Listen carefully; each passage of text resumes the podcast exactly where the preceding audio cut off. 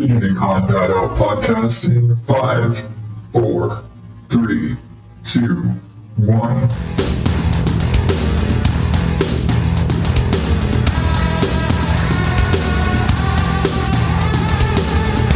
Welcome to the Odd Data Podcast, where normal is not my specialty.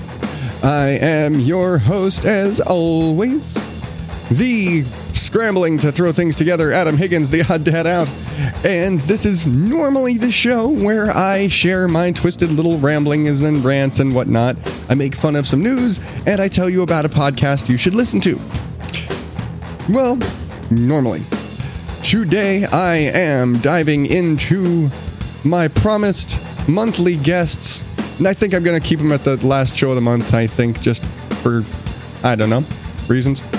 But this month, I have Chris Osborne from Play Comics and the Meddling Kids podcast. We get into his shows. We talk about how we kind of met. We get off on some tangents. We talk restaurant stuff. We talk about the difficulties of acquiring guests and confidence and things like that in podcasting. We're all over the place. And special bonus. If you are a Patreon supporter, I will also be releasing all of these monthly interview guest spots early to patrons with extended cuts, including the pre-show and post-show chat, fun, jazz stuff. So if you want to get all that extra stuff, I think there's almost 20 minutes of extra stuff attached to this one in the Patreon support structure. So check it out, patreon.com/odddadout. Yeah, I realize I'm shilling at the beginning of the show, but I don't do it anywhere else. So, without further ado, on with the show. Today I am talking to this other crazy bastard who is smart, stupid, crazy, whatever the fuck, enough to be willing to come on this show. I don't know why people are saying yes. But I have Chris from Play Comics, another show that I have talked about in the past because he's awesome and he's a nerd and I'm a nerd and he was crazy, stupid, whatever the hell enough to invite me on his show. Yeah, that's pretty much true. Because, I mean, what was it? Like, you kept commenting on pictures and I said, hey, you want to come on? Yeah, that was the gist of it. That was pretty much how we started talking to each other. Yep. Because it was nerdy shit, and it was like, oh, look, comics and games and shit. It was just kind of that was the simplest thing of, hey, I like your thing in this common group that we're both part of, and ta-da. It's always funny to me how, like, I've connected with different podcasters and different people because just the sheer, like, the different ways that people can come together, and it feels very Sunshine Somebody.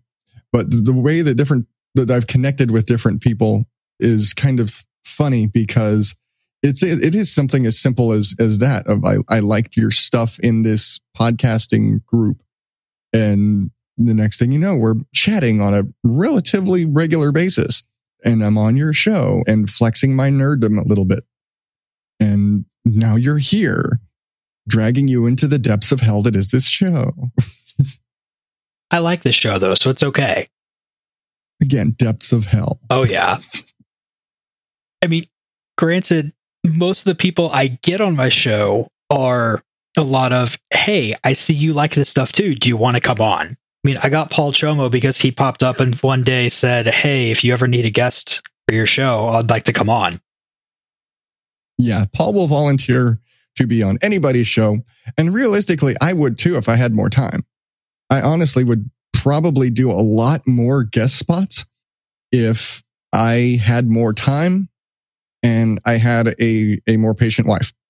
Because she's not too fond of me spending a lot of time back here in studio land recording on my day off when it should be getting chores and shit done. So you know what we need to do then is get her on my show too, and then you guys are spending time together while you're on my show. if there was a comic for Earthbound, you'd be all right. She is a pro on that game. We will try to make something happen. That's what bonus episodes are for. You can do whatever the fuck you want. Yep. But so we've been rambling because that's what I do. Besides the fact that I've talked about your show before, maybe whatever person, because come on, let's be honest. If you're here, you know, who else is listening? Okay, Paul is listening. But for those of you right there, you one other person listening, Chris, tell the person out there about your show, or I guess shows, because I forgot you do too. You do have two shows, and I always hang up on Play Comics because that's the one that I was introduced to, and then you started doing Meddling Kids. But do your spiel for the listener out there. So Play Comics is a show where I look at video games based on comic properties and how well they stick to that source material. The idea is pretty much that I grew up comics adjacent, playing the video games and watching the cartoons and stuff, but I never really read the comics. So this is an excuse for me to go back and see how much of what I learned from doing all this related stuff is actually accurate to the comics, and an excuse to just talk to cool people. Like, as we're recording this today, I released an episode with Chris Baker, who worked for Marvel in their games division. And we talked about Wolverine Adamantium's Rage. And I mean, I have no excuse to talk to these people. I've gotten to talk to half the hosts of Jay and Miles Explain the X-Men just because I popped up and said, hey, I like X-Men. I'm doing this episode. Obviously, you like X-Men. Do you want to come on my show? And for some reason, Miles said yes. Jay is apparently being a holdout. Jay doesn't play games. And I mean, nobody's perfect. Jay is an amazing person. And if I can find an excuse to get him on the show, I'm going to do it. And I mean, I even tried to pitch Speed Racer to make it happen. And Jay's just like, yeah, I don't play games. Sorry. So I'm going to hold out for the Speed Racer movie because at least then there's the movie. Yeah. Hey, the movie was good. The movie looked good. I mean, what were you expecting though? I was expecting a live action episode of Speed Racer. And that's pretty much what we got. Plus, it came out while I was in college, and Rock Hill at the time had just put in a curfew for kids in high school. And so we went to a late enough showing to where it was me, my wife, and maybe 4 other people in the entire theater opening weekend. That's always fun when you get to see something you want to see and there's not a million other fucking people there. I actually had the same experience with, I think it was with me and my wife. It was like a horror movie though. And we were like watching it at like 10 in the morning. I think it was one of the Insidious movies. And we watched it like 10 o'clock in the morning on a Friday, and like 5 people in the theater, because who the hell is watching a horror movie at, you know, it was like first showing in that theater of the day. It's like, it's a horror movie on a Friday.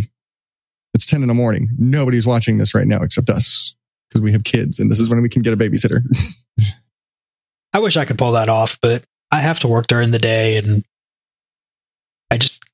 my father-in-law is my boss now. So, I mean, I can't say I'm taking the day off to play Mario Kart anymore. Yeah. That complicates things. Like suddenly it's like, oh, I'm taking a day off. And in today's world, and you suddenly like, you make some stupid mistake like, oh man, I watched this movie. It was great. Thought you were sick. And especially when it's the father-in-law situation, because now, you know, your wife can't tell, you know, if she's got that relationship with her dad. Like my wife tells her dad everything. So if she stubs her toe, her dad knows about it. He stubs his toe, she knows about it. So if I had to work for him, that would just like, there's no hiding shit. Most of the time I don't mind it. It's just little incidental moments like that, where like my old boss, I could have legitimately said, I'm taking the day off to play Mario Kart, and I never take days off. So he'd be fine with it. Like if I wanted to do that now, I would just go up to him and say, hey, I want to take Friday off. And I wouldn't tell him why or anything. And, you know, I never take days off, so he'd probably let me have it. But the thing I'm the most disappointed about with that is that RoomieCon happened last April, and there was a bunch of people from the Karen and Ellen letters just happened to come where I live, to Charleston. And so I took that Friday off, and I made sure to take that Saturday off because it was inventory weekend. And I don't know if they made me use hours for that or not, because I never take days off and I didn't care. But I'm never going to be able to skip inventory ever again like that. Yeah. Part of being in a position of authority, it's like, well, fuck, now I can't skip that day. I can't be off that day. It was my whole being a restaurant manager for so many years. I was one of those people. I had my own way of doing things, and then new bosses come in and say, no, do it like this. I'm like, but I don't know how to do it like that. Like, I've been doing it. I've got this system in my head for years and years and years and years and years. And you're going to change the system. And now I don't know how to do it that way. You suck. So all managers had to stay late on inventory night, had to stay after closing to inventory the whole store. And all the managers had to show up for this. And it was just a pain in the ass. It'd be like 2 a.m. and everybody's sitting there having to count like celery and onion and weigh out onions and shit like that. And I'm like, oh, fuck you guys. First restaurant I worked in, one of the owners was great. He owned another restaurant downtown. The other owners were just, they were like I think it'd be cool to own a restaurant kind of people. Yeah, that's not good motivation. It was mostly okay because they had the other guy to kind of keep them in check. But one of the things they did was they went and they made the inventory sheets. And so, especially with fish, they would come in and whatever it said on the tag was what they would put on the inventory sheet. So we had like 37 different kinds of salmon on there.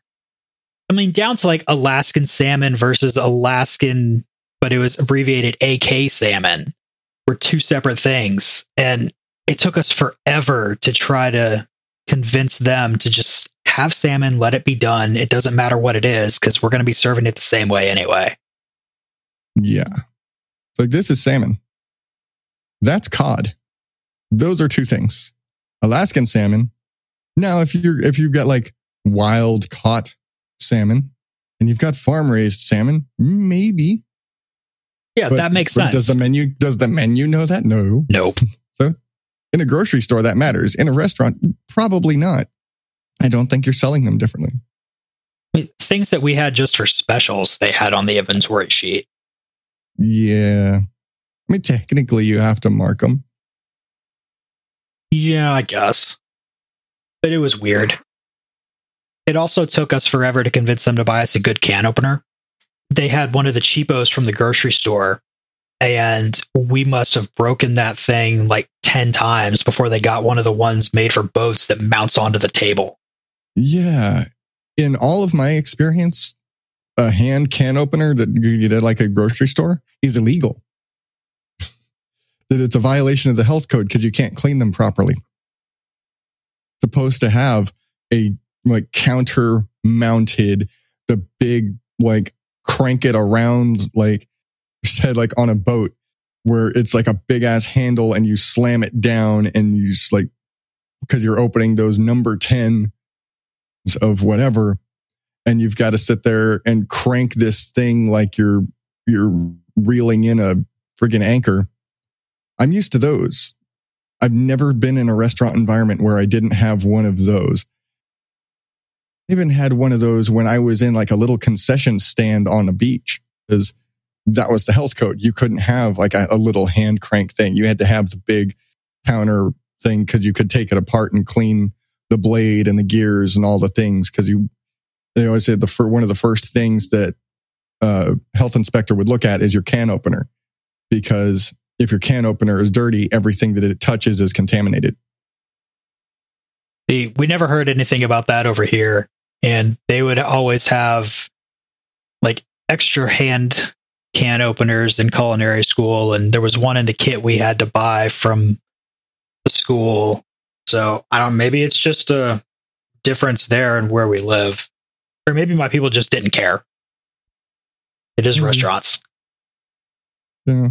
Arizona and Texas and Southwest and versus, you know, off in your neck of the woods. It's, you never know. The differences in the health codes when I moved back to Arizona versus when I lived in Texas were the liquor license policies and things in Texas. And the fact, like when I came out here, when I was working in restaurants here, the ownership is in Texas and they were trying to institute policies that were based in the laws and everything in Texas. In Texas, you can walk into a restaurant. If they sell beer, you can buy a beer as long as it's closed and bagged. You can buy, like, walk into, pick a restaurant that would sell like bottled beer, like a Dave and Buster's or whatever. I don't know if they have bottled beer or Dave and Buster's, but if they had a bottled beer at Dave and Buster's, you could walk in, buy a bottled beer and walk out the door with it as long as it was closed. In Arizona, that's straight up illegal. You cannot walk into a restaurant, purchase a beer and leave with it at all. And you can't even open your own beer here. It has to be served to you, opened. You know, you have to finish it or you have to leave it behind. You can't walk out the door with it. But wine, on the other hand, if you buy a bottle of wine, you have to take a drink from it. But then they can recork it and you can leave with it. But it has to have been opened and consumed from before you can leave with it. But those are the only, like, and all these other weird rules. But, you know, the ownership in Texas didn't understand the differences. And they were teaching people where they would send their trainers out. And it's like, oh, and then you have someone have a beer, then you can do this and you have to do it. It's like, I'm like, no. That's your rules here. That's going to get us shut down. Like, they're going to send in a sting operation and we're going to get shut down because you just let that guy walk out with a beer. See, I have no idea what the law is in South Carolina on that. But the first restaurant I worked at, the guy opened it with everything that the previous restaurant had left behind, including like cases and cases of Newcastle. And so they were nice. They decided everybody could have a shift drink at the end of their shift. And they could have two if they were working a double, which I'm sure is wonderfully illegal all over the place too. But their rule for me was I could have as many as I wanted as long as it was Newcastle, because they just wanted to get rid of it. We've got all this Newcastle. Drink all the Newcastle you want. And I mean, granted, I would never do more than two anyway, which is partly why they go ahead and let me do that. But coming off of that wonderful adult theme, I also do Meddling Kids with my wife, Kaylee, which is very family friendly and will not go into alcohol rants ever. Yeah, but you're talking about Scooby-Doo and stuff. And so, you know, Scooby-Doo has a particular image when it comes to paraphernalia. It does and it doesn't. Officially, everybody who worked on it says, no, of course not. It's not about that at all. There's nothing ever says that Shaggy is a pothead. But he sure does act like it. Which is even funnier because eventually Casey Kasem told them that if he was going to keep doing the voice, they had to make Shaggy a vegetarian. Yeah. I get, because I haven't listened to Meddling Kids and I'm kind of in the same position with you now that I was with Derek over Rolling Misadventures. That I'd listened to him on Sometimes Geek and I knew about Rolling Misadventures, but I hadn't listened to it. So I knew I listened to Play Comics, but I don't listen to Meddling Kids. And don't shoot me. I'm just not a huge fan of Scooby-Doo. That's fine. I mean, nobody can like everything. Yeah, but if you don't like everything, then everybody hates you. Think about how hard it's got to be for kids these days, though, because they have everything we grew up on as this is a thing you have to watch. And they can watch it because it's available. But then there's all of the things that kept coming around since we grew up that they have to watch. No, they don't. They don't have to watch any of that shit. None of it's any good. Well, I know that's what we say, but I'm sure our parents would say the same thing about stuff that we watch and love. Yeah, but I watched all that shit too. It was different then, though. I grew up watching Rocky and Bullwinkle and and I Love Lucy, and at the same time watching Animaniacs. And the fact that my wife, I give her shit about this to no end. My wife did not watch Sesame Street, and to this day does not like Sesame Street. Is your wife a human? Sometimes I wonder. She was very sheltered. She read a lot. It's Sesame Street. I know. And we have, to this day, have arguments over Sesame Street because I will make the boys watch Sesame Street. They enjoy a lot of Sesame Street. As a good parent does. Now, I understand. I fully understand the mindset and the idea and the image of Mr. Rogers as kind of creepy. If you look at it that way, you can totally look at Mr. Rogers through a creeper filter. I understand that. Don't be dumb. Mr. Rogers was like the most pure human being ever in the history of the world. And if you ever actually watched the show, you understand that. If you grew up watching Mr. Rogers, you understand that. My wife looks at Mr. Rogers through the creeper filter. And I'm like, no, you're wrong. Mr. Rogers was like the greatest human being ever to live. I grew up watching Mr. Rogers and Sesame Street and watching Bob Ross and The Joy of Painting. And this was my TV experience. I also watched a lot of cooking shows like The Frugal Gourmet and Yan Can Cook. Martin Yan was the man. Like the only Japanese dude. I think he's Japanese. Forgive me if I get this shit wrong. But he was like the original TV celebrity chef.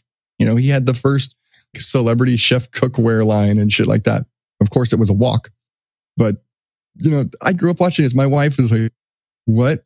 No, this is dumb. What do you mean? It's Yan Can Cook. It's Mr. Rogers. It's Sesame Street. How can you hate Big Bird? I can understand believing that Elmo is annoying as fuck, because nowadays Elmo is annoying as fuck. Yep. It's because they shove him down your throat. Elmo was totally like a C-level Muppet until Tickle Me Elmo came along. And then it became all about Elmo. It was totally the Kermit and Big Bird show up until then. And Bert and Ernie. Nobody fucking, nothing controversial about Sesame Street until people now. Leave Sesame Street alone. It is pure. Leave it the fuck alone. But I will pull up retro Sesame Street on YouTube for my boys to watch, and they love it. And I will start singing along to, Put Down the Ducky and Grover and the Wubba song and all of these things. And, fucking the Abkadefka Jeffka Monak for Stu Wixes and Kermit's Alphabet in the Swamp. And she will be giving me the worst dirty looks in the history of the world. But oddly enough, she does like Scooby-Doo. That makes no sense to me at all. For all of the sheltered, she shits all over children's programming, but she likes Scooby-Doo. She's one of those people. She doesn't like the commentary on stuff. She just wants to enjoy the thing. Like, we watched the entire, was it the What's New Scooby-Doo? That's one of them. Yeah. We watched that entire series because she loved that. I don't know. I was never a big Scooby-Doo fan. I watched it. I watched Pup Named Scooby-Doo because, you know, when I was a kid, that was Saturday morning cartoons. You know, but like, I was never one of those like diehard Scooby people. My wife is definitely a bigger Scooby-Doo fan than I am, mostly because one of us has to be. I mean, I love it. There's just such an interesting little dynamic between everybody. Like, Shaggy is sitting there being scared of everything, but also trying to stay with his friends and make sure they're safe and keep everything there. Fred is trying to be like Patrick Warburton, high school quarterback guy in charge of everything, but he's just so inept at doing it. But he's just good enough to stumble into something that works most of the time. He thinks that he can do all the things. He honestly can't. If he accomplishes something, it's totally by accident. Oh, definitely. Or somebody else does it and he just takes the credit for it. The day. Why? Because look at my ascot. I'm going to save the day. I'm going to protect you, Daphne. Dude, you're just as fucked as everybody else. In all likelihood, Shaggy and Scooby are going to save the day because they're using critical thinking and saying, run the fuck away. Daphne is sitting there being like your damsel in distress, except she doesn't need to be, and she's not really doing that. It's just like, okay, I'll listen to Fred and go, but then I'm actually going to be the one put in danger, or I'm going to be the one who gets kidnapped, and I have to get myself out. Velma's being the smart one, going around solving all these mysteries and everything, getting to the bottom of all of this. It's a much deeper show than people want to give it credit for. Yeah. I mean, like I said, I don't hate Scooby. I was just never one of those crazy fans. But yeah, like you said, I could sit there and dissect Scooby as well. Because yeah, it's got all of the surface level of Scooby-Doo is one whole thing. But when you actually start looking at it, it's like, well, no, that's not what that is. This is completely different. And, you know, because I'm one of those dig into rabbit holes things, and you see a list of like, oh, 10 things you didn't know about Scooby-Doo. And then the next thing you know, you find out that there's like controversy. Like Casey Kasem at one point decided that if he was going to keep doing the voice of Shaggy, they needed to officially make him a vegetarian. Then, like, if you didn't know that it was Casey Kasem, because you know Casey Kasem for his radio voice, and they're like, holy shit, that's Casey Kasem doing Shaggy? And then he did it for so long. But then that they kept up that whole vegetarian thing up until the most recent series, and then they changed it, and then a lot of people were all like, what the fuck? Like, no, he's supposed to be like this. Like, really? Does it really matter, guys? He's a cartoon character. He's an ageless cartoon character. People get so intense about these things, these like really retro things, and it sounds like I care, but I can just argue really well.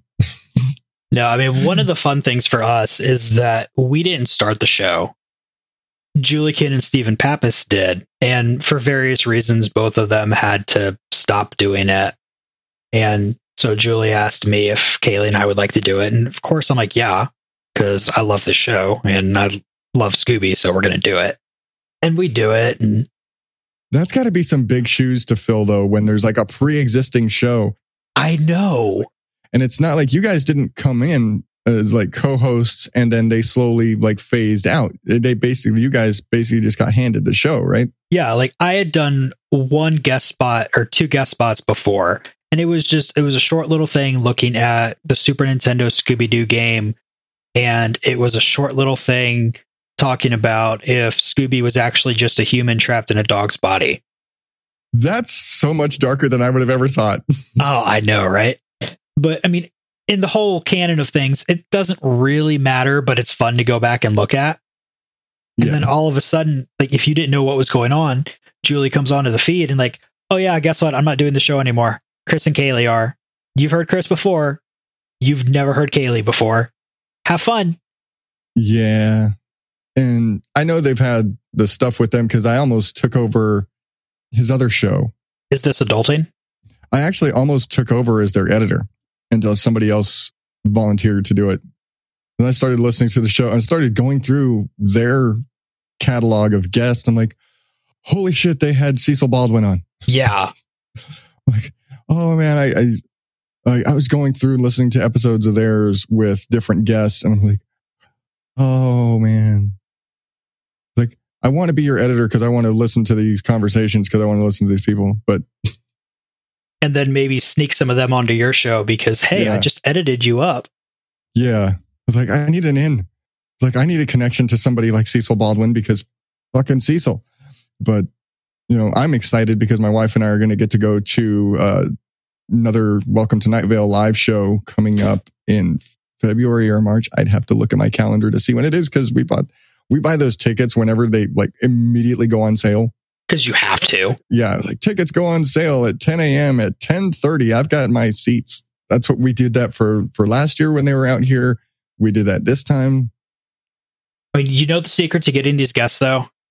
You make a good show and you ask them. That's how I've gotten everybody. I have no connections to anybody. It's just, hey, you seem cool. I think I'd like to have you on my show.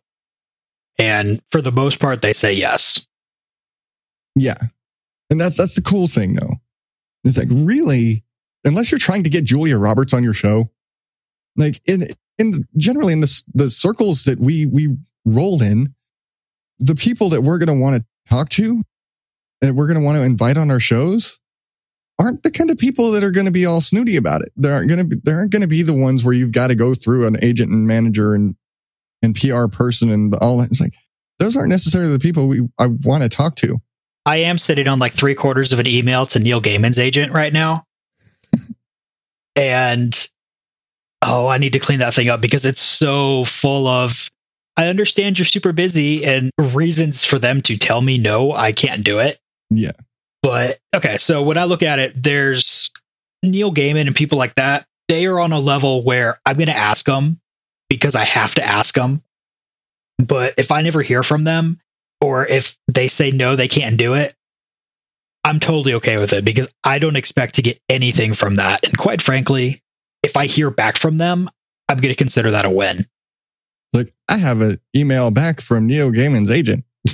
I will frame that on my wall. Yeah. Like, I got a response. They didn't just ignore me. They formally declined. That's cool.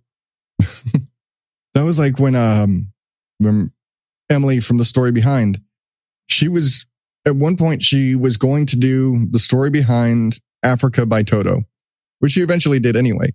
But she doesn't do guests, but she actually reached out to the management, and because it was right around the time that Weezer had done their cover, and like they're all over the place. It's a lot of press right now. And so she reached out to them to try and get one of the members, I forget who, to come on and talk about the story behind the song. It's like Africa by Toto, because she's obsessed with the song. She loves it. My wife is too. It's unhealthy, but it's like, if you're in the Story Behind group on Facebook, there's literally an entire subculture of Africa by Toto memes. It's crazy. I think the last good one I found was somebody playing it on through their car beeps somehow. Yeah, I think the last thing that I saw, I remember seeing that one. Yeah. The last thing that I think somebody posted was that somebody installed a bunch of speakers in the middle of the African desert to perpetually play Africa by Toto. Like, wow. So somewhere in Africa, there's a set of speakers playing Africa. And then because all of these things come up in my Facebook feed and Facebook spies and algorithms, I recently got a post from Nerdist that's like 5 or 6 years old of apparently Dax Shepard and Kristen Bell are covering Africa.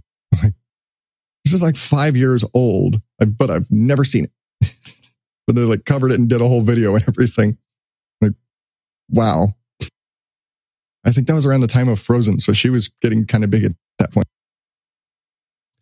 But yeah, it's just one of those like things get crazy. But don't even know how we got here. Follow your dreams, people. Find your dream guest. Ask them. Be polite, but don't be a stalker. Yeah, or be a stalker, and then they just, say yes to get you to leave them the fuck alone.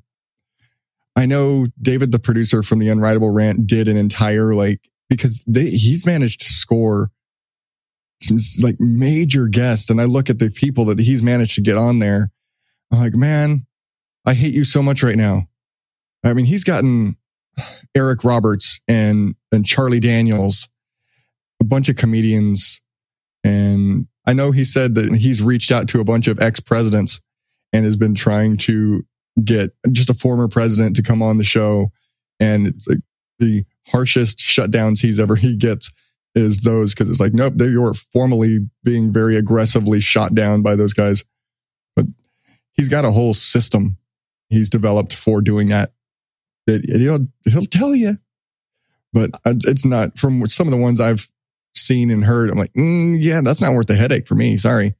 I don't do a lot of guests on this show, in part because I'm terrible at interviewing and, remembering a series of thoughts.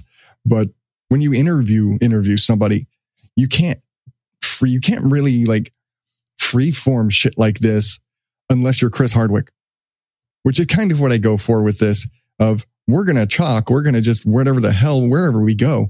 But questions. My question is, who are you? Why should we care that you're here? Keyway. 3 hours later. What is the line from Guardians of the Galaxy? Nobody's 100% a dick. No, like the only thing I don't like actively don't like about trying to find guests is that with the internet, you can never tell if somebody is ignoring you because they just don't want to deal with it, or if they haven't seen you trying to ask them. That's especially with like celebrity people too, because you at somebody on Twitter, how many hundred people, 100,000 people at Chrissy Teigen every day. And I'll just use her as an example because she's like super Twitter active.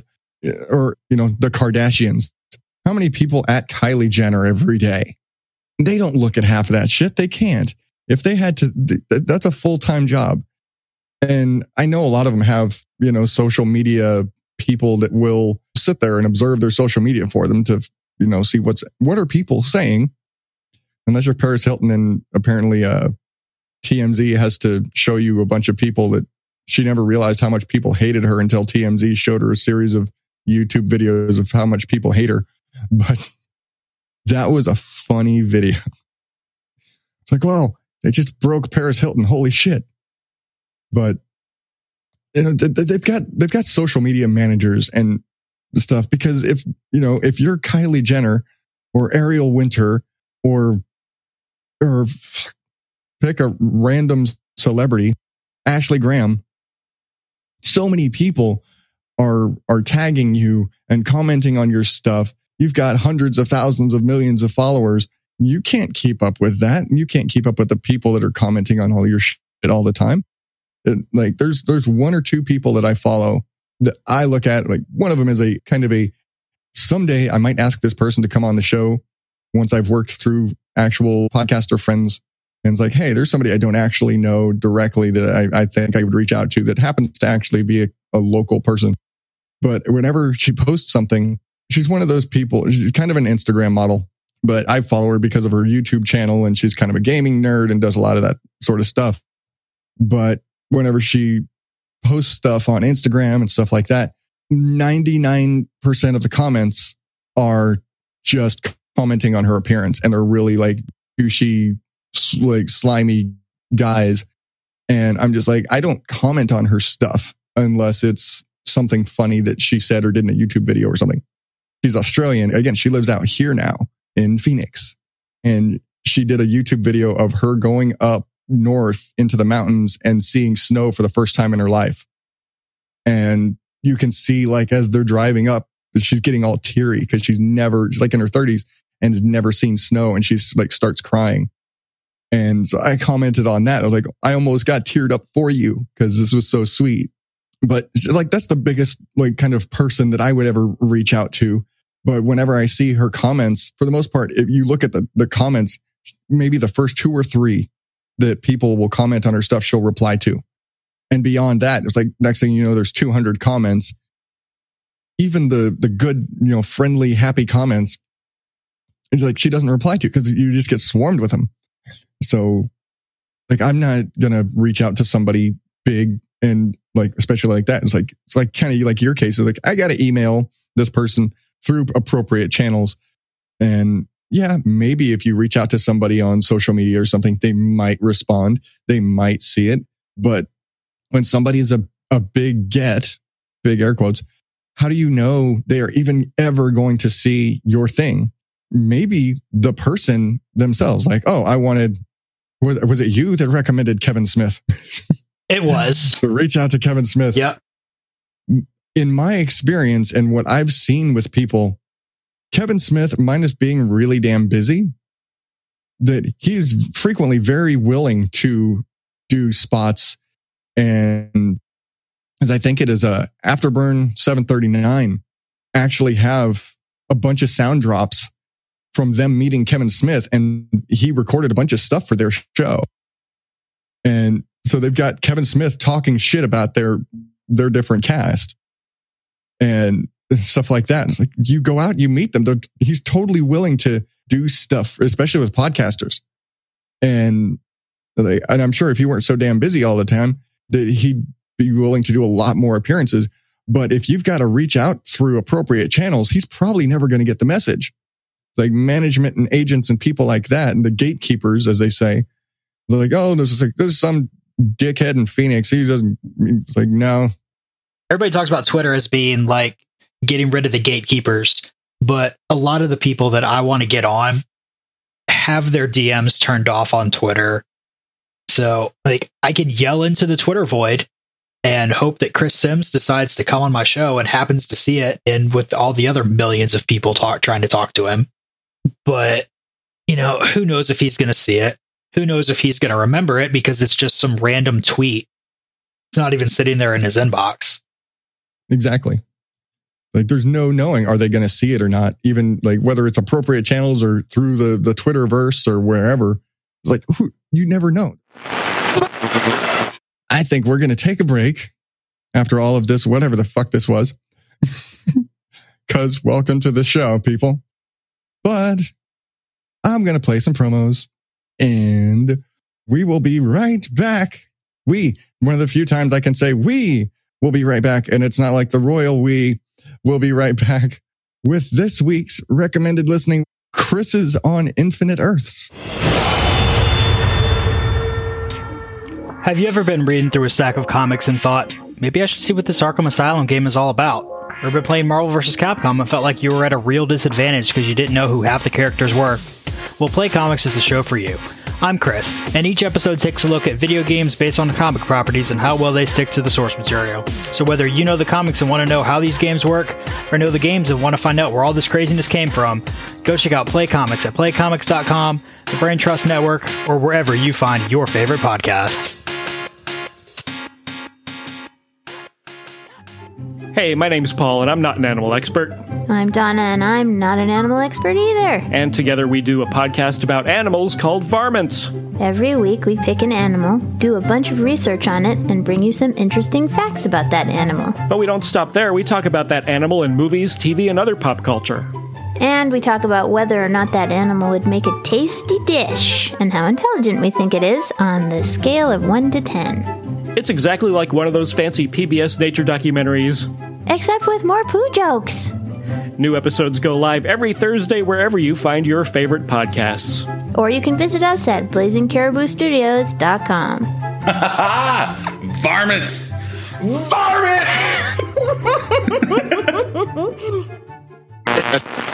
Recommended listening. Hey, Christy, I had a few questions about a comic if you had a second. Oh, sure. What comic? Well, it's a big event crossover, Secret Wars.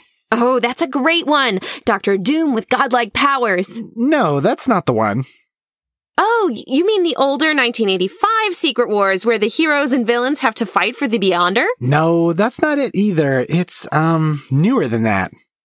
Maybe you mean Secret War where the heroes try to overthrow Latveria. What? No, this one has aliens. Oh, I got it now. You mean Secret Invasion with the green aliens called the Skrull? No. The aliens weren't green. There's no way. You mean Invasion? That isn't even by Marvel. Look, we get it. Comic book crossovers are weird and confusing. With complicated reading orders and lots of characters, even heroes no one has seen for years. But that's why we're here. We're Christy and Chris, and on our podcast, Chris's on Infinite Earths, we dive deep into the superhero world's big events and crossovers. We talk about improbable mountain lifting, superhero mommy issues, Victorian space vampires, and we always try to make it light and fun. So join us every other Friday on Chris's on Infinite Earths, the podcast where nothing will ever be the same. Chris's on Infinite Earths. This is Chris's pick, which seems really kind of funny. I don't know if you did that on purpose or not. I mean, it definitely wasn't a down point. So, because this is your pick, I've been listening to the show, but tell our dear listener about your recommended listening pick for this week, month, today. So, Chris is on Infinite Earth is a relatively new show to me. But I mean, I've been talking to both of them for a while, and they're just, it's a wonderful couple who goes through and they look at comic book crossovers. And so, like, anytime there's a crossover between like Spider-Man and X-Men or Phalanx stuff, where you have a bunch of different X books crossing over with each other, or, I mean, pretty much anything is open game for it. They go and they look at the crossover. They kind of run you through what's going on plotline wise, kind of analyze like why it's important to the greater comics universe,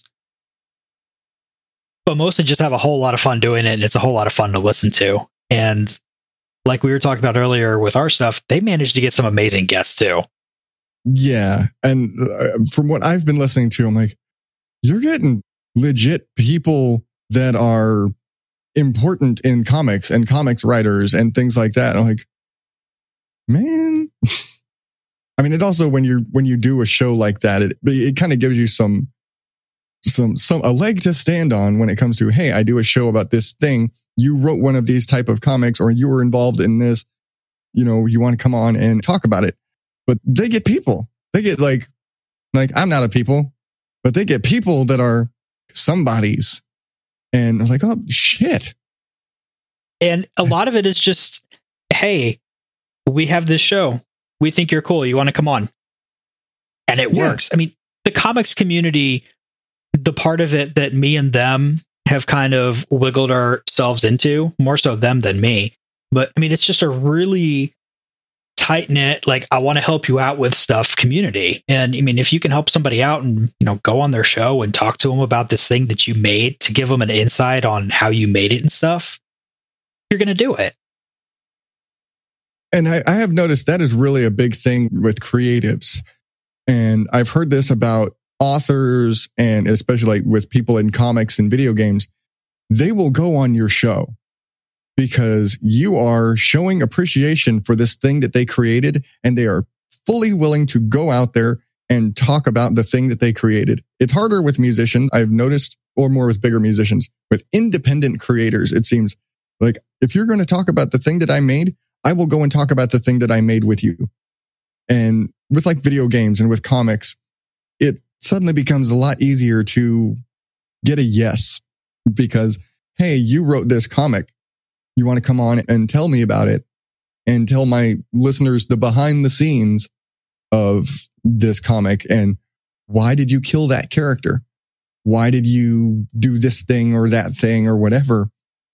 And that's a really cool thing. And to be able to get that sort of insight is so crazy. And I like, man, I wish I talked about a thing. I know, right? I just talk about me. I don't talk about shit. It's like, I talk about other podcasts, and therefore I end up with other podcasters, which isn't a bad thing, because you all people are awesome. I am proud to be a part of the club. But my show and this show has no incentive to reach out to Neil Gaiman, or to, I could reach out to Kevin Smith because Kevin Smith can spout bullshit as much as I can. I wouldn't get a yes. I cannot imagine it getting a yes. If I ever did, holy fuck, I would probably actually pee myself. But I think probably with them, they get those names because not only are they talking about the thing that, hey, you made this thing, can you come on and talk about your thing? But they're niched down in comics, because the fact that the entire show is based on crossovers, and unless you are buried in it, you don't realize there's that many crossovers. Even if you know all the crossovers are there too, it's like, it's almost impossible to be reading every single comic that's leading into that crossover. It's like, I can be sitting there, read every single Spider-Man that's coming out, but there's no way I can read every single Spider-Man and every single X-Men thing to get ready for when they come together. It's funny you mentioned the Phalanx thing, because that was one of the episodes that you recommended to me to listen of theirs. And then like a week or two later, after I've listened to theirs, you covered it. And the X-Men are just like a giant crossover. It's like, oh, everybody interacts with Spider-Man and the X-Men. If you're in the Marvel universe somewhere, you interact with the Spider-Man and the X-Men. The fact that they have any ability of keeping track of all of this is amazing to me, because again, people don't think about it that much. You don't realize that there's that many crossovers of that many things, but they're pulling up even some of the, it's like, maybe it's not a huge crossover. Maybe it's like the Spider-Verse stuff. There's so many, what constitutes a crossover, that they get them all, man. And they dig into them, and that they're multi-part episodes, and they get into all of these things. And it's just, damn, if you are into comics at all, and you're really into comics, this is a cool show to listen to. You learn, and it's not just like a, you know, doing a commentary, but it's a commentary, but you're also, they go through the stats, like the, hey, here's who was written by, here's who was inked by, you know, all of the details, because the deep comic nerds want that information. The deep comic nerds recognize an art style from a particular person. They care, like, who inked this comic matters to the comic insider people that care. I have no clue.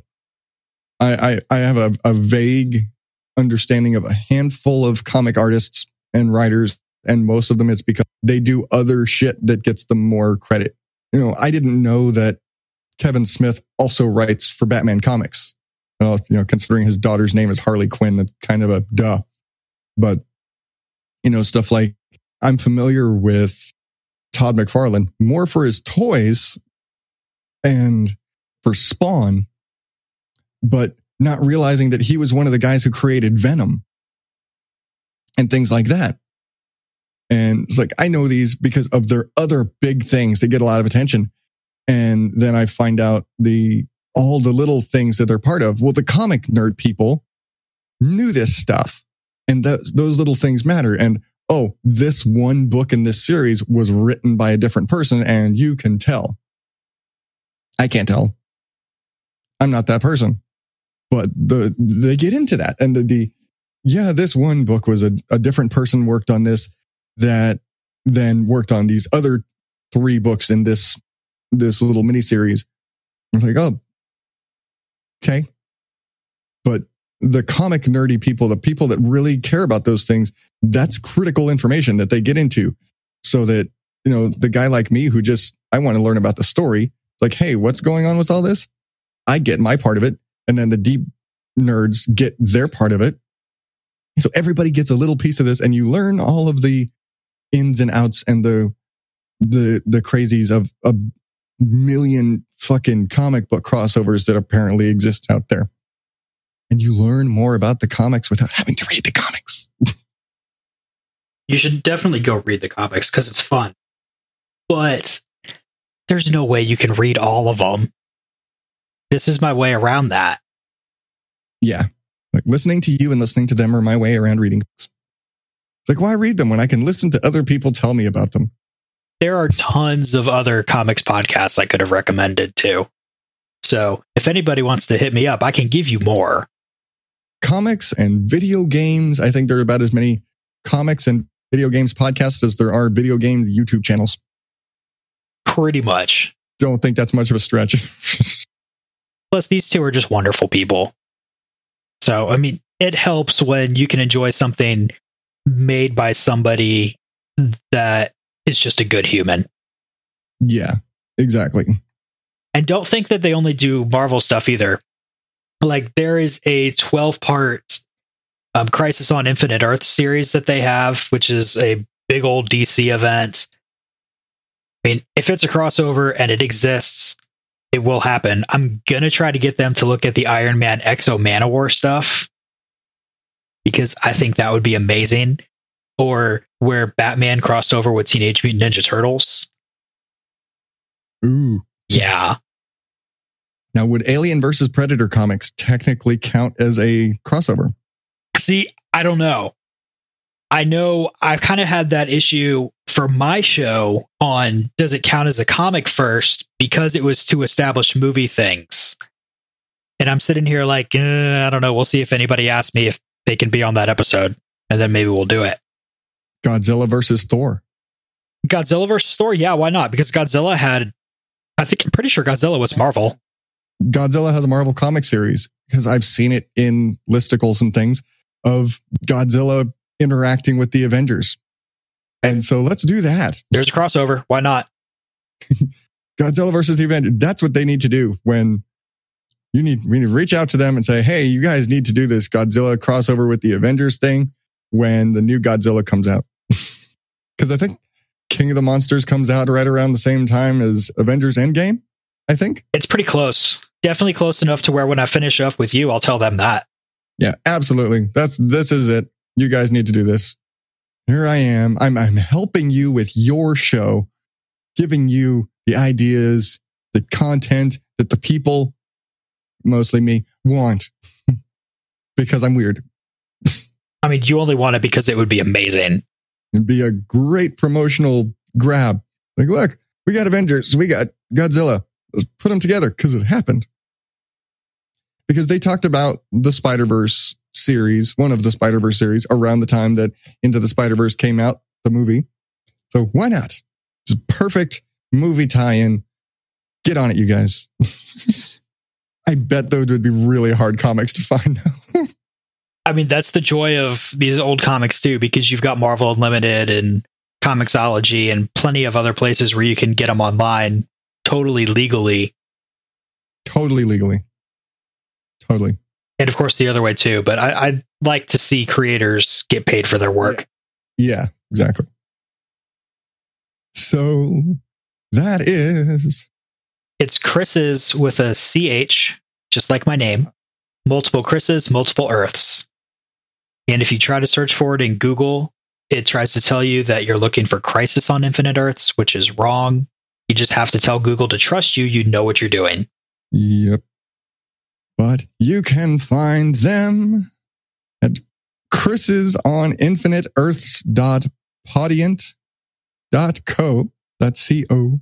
Of course, links in the show notes, because when looking at it in print, it's difficult to spell. But again, it's in the show notes. And of course, you can find them, Chris's on Infinite Earths, on the Twitter. Reach out to them. Check out the show. If you are at all into comic stuff, it's just a fun show because you're learning. And again, if you're like me and you don't have the time to read these things, but you really dig the stories, because I'm totally into stories, but I don't have the time to read a lot of stories. That's why I listen to a lot of podcasts. Listen to this podcast. If you like comics and weird crossover stories, check them out. It's fun. Chris is on infiniteearths.podiant.co at Chris's pod. But that is going to do it for this week. Thank you, Chris, for coming on. Before I do my shiz, tell the fun people where they can find you. Well, if you want to hear me talk about Scooby-Doo, you could head over to meddlingkidspod.com. We're just about ready to get that going again. We had some work issues, and that one actually gets a lot more behind-the-scenes work done for it. If you want to hear me talk about comics and video games, you can go head on over to playcomics.com. That one is back up going from its little Christmassy break already. And there are some very big things coming up on that one, hopefully. I haven't quite gotten all the interviews confirmed yet, but if everything goes the way I think it's going to, I am probably going to wet my pants. I heard a rumor that a particular scorpion-munching podcaster might be coming back on. That is 99% confirmed. As long as we can work around both of our weird schedules, which have changed up a little bit lately, that will be happening. I am looking forward to that one. And if you want to find out who this is, you need to subscribe to Play Comics and check out Meddling Kids if you're a Scooby-Doo person or not, and you just want to learn more about it. Hell, it's Scooby-Doo. Why not?